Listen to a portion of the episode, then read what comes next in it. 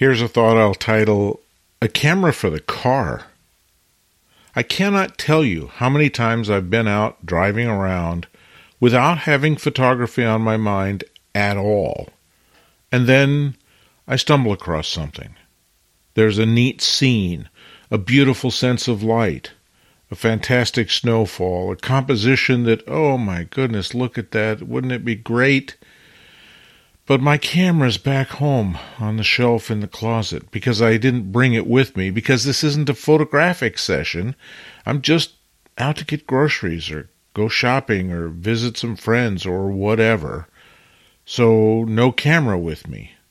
And yes, I know I do have my smartphone with me and it's got a camera and I should be able to use it, but I just can't. I don't know why. I just can't bring myself to accept that my telephone device is a serious camera. Maybe I should think some more about that. But anyway, how many times I've been out without a camera and regretted it. It's kind of like binoculars in that regard. Having a pair of wonderful binoculars is absolutely useless unless you take them with you when you need them. And so often because I have a fairly heavy set of binoculars, I never take them with me. And not having any binoculars with me is functionally no different from not owning a pair of binoculars. So now I carry a pair of good binoculars with me in the car everywhere I go, just in case. Well, why not the same thing with a camera?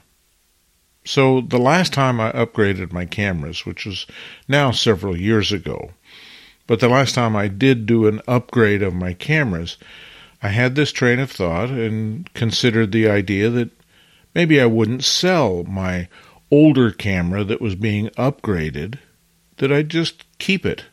It's not like I had to go buy a camera specifically for the car, but I could just have my older camera with me in the car. It was good enough for all those years to make photographs as my main camera until I upgraded it. So why not keep it in the car for my permanent with me always, just in case I need it, because there's wonderful light and a fantastic scene camera. So that's what I've done. And for the last several years now, I have a camera with me everywhere I go, and it has saved my bacon I can't tell you how many times.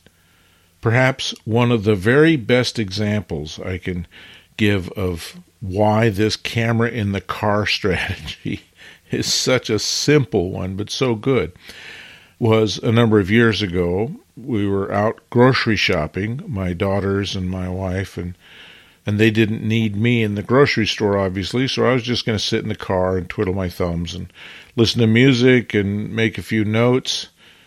But then I noticed essentially directly above me was this beautiful winter tree with a fantastic shape, and I thought that would make a beautiful composition against the slightly angry sky that there was above.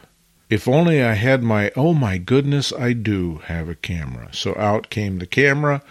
I opened up the moonroof of the car. I didn't even get out of the car. I just opened up the moonroof held the camera out of the moonroof, pointed at the tree up above, and went to snap a few pictures. And just then, a bunch of crows came into the scene and landed on the winter tree, and I captured them in their flight and descent and then departure. And it was a beautiful little sequence and lovely little photographs, and ones that I'm very, very happy I have but would have never had if I didn't have a camera in the car with me all the time to use for my emergency camera. So maybe the next time you upgrade your camera, you might just think about whether or not you can keep that older camera in the car just in case. And I'm sure you all remember that great advice that success happens when opportunity meets preparation. Maybe this is a small but important example of that. Copyright 2024 Lenswork Publishing.